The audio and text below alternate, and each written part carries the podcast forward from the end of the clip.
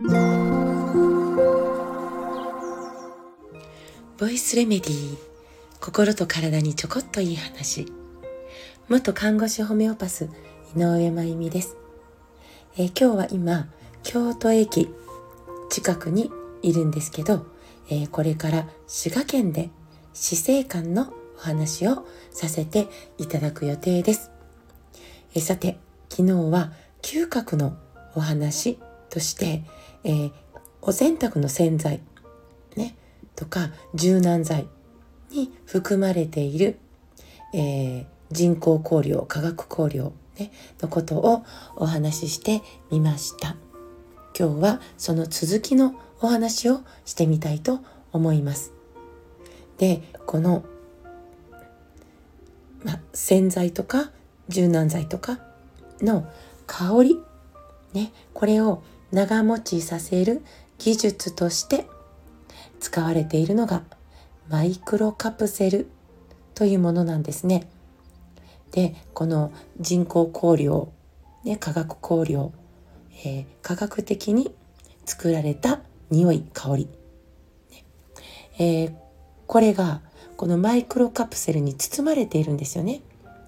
でそれが、えー、繊維にくっついて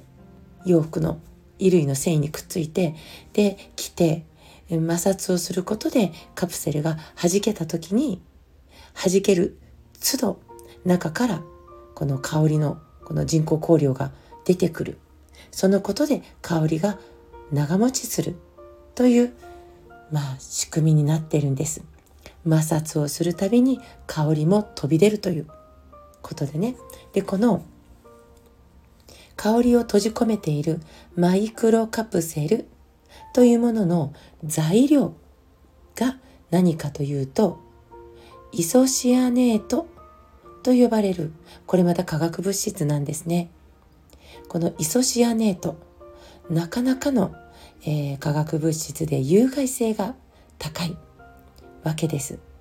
で、えー、皮膚から吸収されるとまあ、えー、お洗濯した服は肌にのせるわけですから肌への接触や、えー、肌からの吸収というのがあるわけです。イソシアネート。ね。で、皮膚に対して、肌に対しては、えー、吸収されると、そこから全身に回って、喘息を引き起こすことが確認されてますね。そして粘膜とか皮膚と反応して刺激を与えるから目とか皮膚の症状も起こしたりします。カナダでは発がん性も認められているんですね。そして肌だけではなく匂うっていうことは空気と一緒に肺に入っていきます。肺に入ったものはまたやっぱり血液の中に入ってそしたらねヘモグロビンとくっついちゃうんですねこのイソシアネートが。でヘモグロビンとくっついちゃうから結局全身の臓器に行き渡ってしまう。で主に呼吸器腎臓そして心臓に多く蓄積することが分かってます。え発がん性物質ですね。それが蓄積しちゃうんですね。これらは臨床環境医学の論文として、えー、掲載されているんです。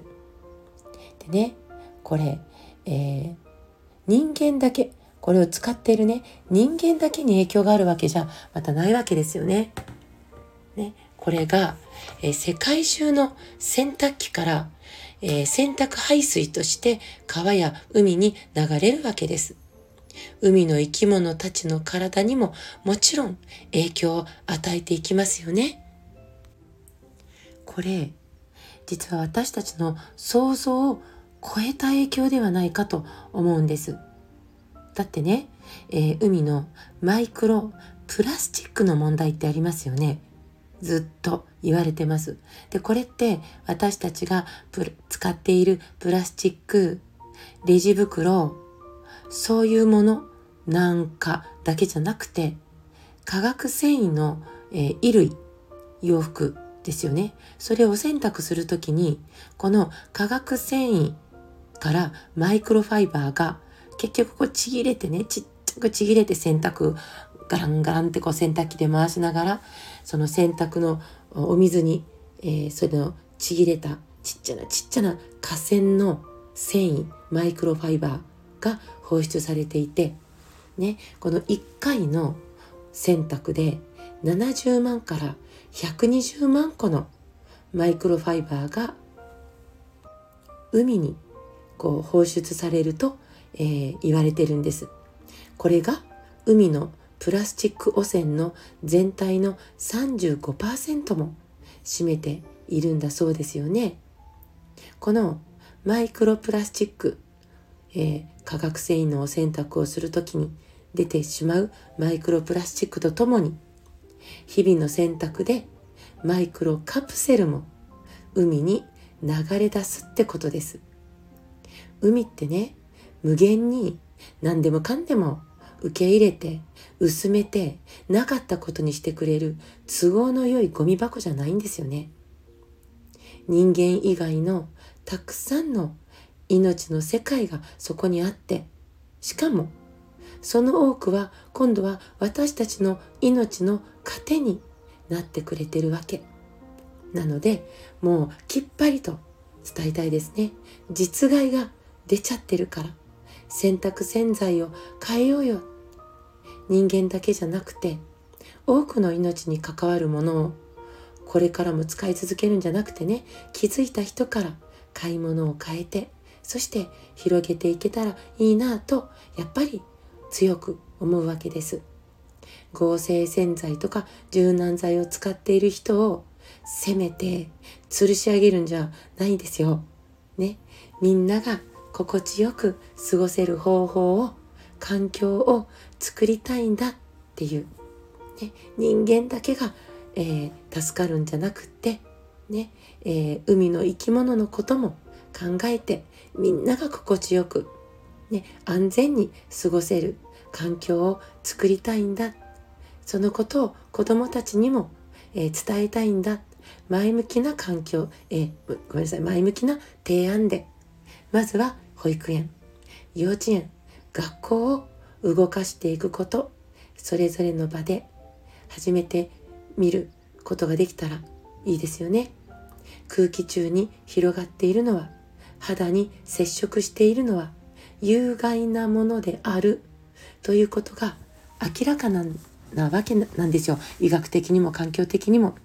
だからもうね、えー、この香りが好きだ嫌いだっていうこの好き嫌いの問題はもはや超えている。だから自覚症状として、えー、辛いんですといういわゆる化学物質過敏症みたいな、えー、そういう方だけの問題じゃなくて自覚症状がなくても体にリスクが起こっている可能性があるんですよね。私たちの体は自然素材だよっていうことを忘れないで生きていきましょう。私たちの体の中にも海があるんです。ね、私たちの体の中の海を血液をできるだけ、えー、自然なままで綺麗なままで保っていけたらきっと私たち元気で生きていけますよね。ということで今日も最後まで聞いてくださってありがとうございます。また明日お会いしましょう。